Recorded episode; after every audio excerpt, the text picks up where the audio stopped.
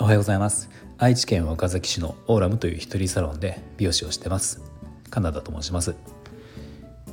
このチャンネルでは一人サロンオーナー様やこれから一人サロンをするかもしれない美容師様のお役に立てそうな情報や美容のこと髪のことなどを毎朝7時に配信しています。はいえー、今日は僕の理想のお休みの取り方というお話をしようと思うんですね。えーと、現在だと、えー、僕のその美容の仕事美容室の仕事っていうのが、えー、定休日が毎週月曜日と第1第3の火曜日あとプラス、えー、平日の部分にあたる祝日はお休みっていうのが僕の定期日ですね。プラスあとはお正月お盆ゴールデンウィークに連休を取って、えーまあ、年にそうですね、まあ、1回ぐらい旅行に行ったりすることがあるので家族の旅行ででそれの時にまあ連休を取らせてもらうっていうことをやってるのが今の僕のお休みの取り方なんですね。で最終的な僕の理想としては、えー、月の3分の1を、えー、休みにしたいんですね。なので、まあ、月30日として、えー、仕事をするのが20日間残りの10日間が美容室はお休みにするっていうのが僕の理想なんですよ。でこれだけそのそこまで休みを増やしたい理由っていうのは、えー、2つ理由があって一つは美容美容以外、えー、お店の美容室以外の、えー、収入の柱をもう一つ作りたい。っていうのが一つ。でもう一つが子供との時間を作るっていうのが一つ。この二つが僕は、えー、休みを月10日に増やしたい。理由なんですね。これ順番に具体的に説明をするとあの、まあ、美容室以外の収入の柱を一つ作りたいっていうのは、まあ、これはあの、まあ、僕一人サロンでやってるわけなので一人サロンの一番の、えー、リスクとして自分が仕事をできなくなった時に、えー、困るっていうのがあるんですよね。まああの怪我とか病気とかまあ分かんないです他になんかいろんな理由があるかもしれないけど何かの理由で自分自身がお店でお客様の髪の毛をきれいにするっていう美容美容の仕事が、え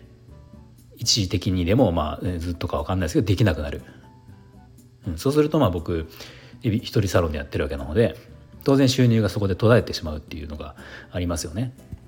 まあ、これが一番の、えー、一人サロンをやってることでのリスクなんですけど、まあ、こうなった時にもう一つ収入が、まあ、もう一つじゃなくてもそれ以外にも収入があれば、えー、多少困ることが減るわけなので、まあ、これを作りたいっていうのが、まあ、あってあの、まあ、少しずつ以前から作ってはいるので今多,、まあ、多少本当にそのそれだけで生活できるレベルはまだないんですがまあお小遣い程度には今その美容室以外での収入っていうのは僕ある今あるんですけど、まあ、これをもし仮に美容室の仕事がパタッとこうできなくなったとしてもこちらそれ以外の収入の柱で生活ができるっていう状況を、まあ、作りたいんですね。まあ、それの準備の、えー、準備というかそれの時間として、えー、その時間を増やしたいっていうことで、まあ、それでその月の10日3分の1をお店を休みにしたいっていうことですね。でもう一つの理由で、まあ、子供との時間を増やしたいっていうことですね。でこれまあこれはもちろんあの分かると思うんですが、まあ、今うち2人子供がいますけど上が8歳下が3歳4歳になったばっかりなんですね。で、まあ、この子たちとの時間っていうのを、まあ、今もないわけじゃなくてまあ、うち僕も以前よりはお休みを取るようになったので以前よりは増えたけど、まあ、まだもう少し僕あった方がいいのかなっていうのがあって、まあ、やっぱり以前まで僕も30代40になる前ぐらいまではやっぱりそのじゃあ子供のこと考えて子供のためにってなった時にやっぱり今仕事を頑張るのが一番って思ってたし、まあ、今もそれはもちろん変わってはないけどその子供から知った時にそのねただ例えば普通に子供と公園に行くとか子供とゲームをして遊ぶとか子供にとってはやっぱそれが欲しいわけですよね。でもまあ僕からしたら大人からするとそれも大事なんだけどでも仕事しなきゃねっていう仕事しなきゃやっぱ生きていけないからねっていうのとか、まあ、あとその先のこと考えて今頑張んなきゃとかっていろいろ思うんだけど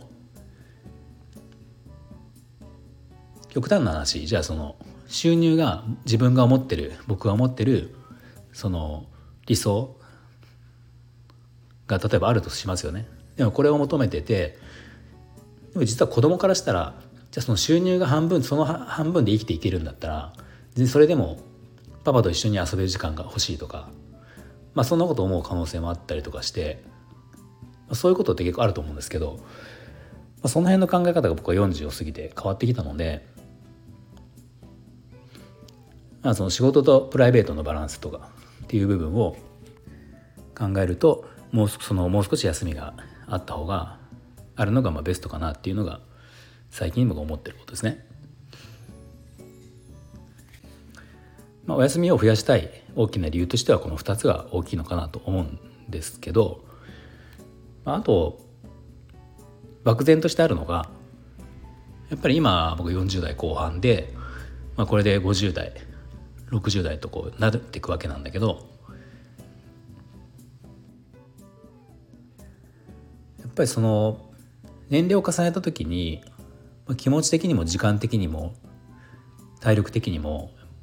より余裕を持っていたいなっていうのがあってまあそのその時になって急にその状況は作り出せないので、まあ、今の状態今の段階から、まあ、今は僕がその休みとしては月に、基本的には6日。プラス連休とかっていうふうになるんですけど、まあ、これで別に何も困ってはないし、うんと休みとしては十分なのかなと今は思ってるけどじゃこのままずっと行ってじゃそのもっと余裕が欲しいなとか思った時に急にその状況にはなれないので、まあ、今からそこを目指してできるようにこう準備をしていくっていうのが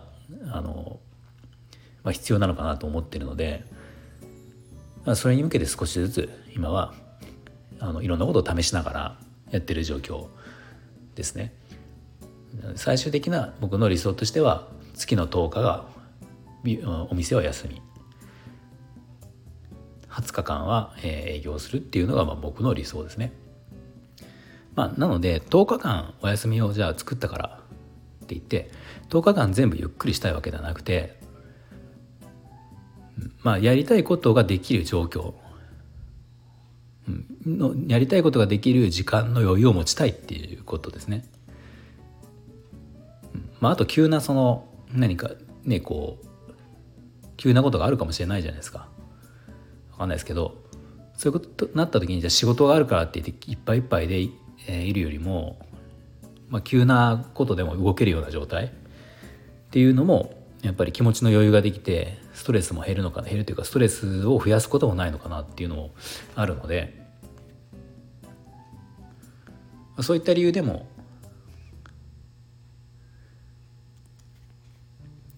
月の休みは10日、えー、月の10日間が、えー、休みっていうのをいつかしたいなと思ってます。多分最近思うのがやっぱり日本人っていうか日本にいるとそのもうもともとの基準その働くっていう月にどのぐらい働くとか一日のうちにどのぐらい働くっていうもともとの基準が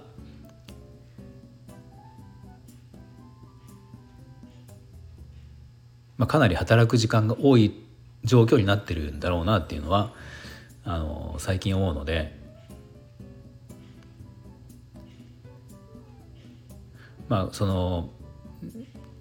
どのぐらいが普通とかどのぐらいがすごく働いているどのぐらいが休みが多いとか、まあ、そういうその基準とか周りの基準世間の基準っていうのはまあちょっと忘れて自分が一番心地よく生きていける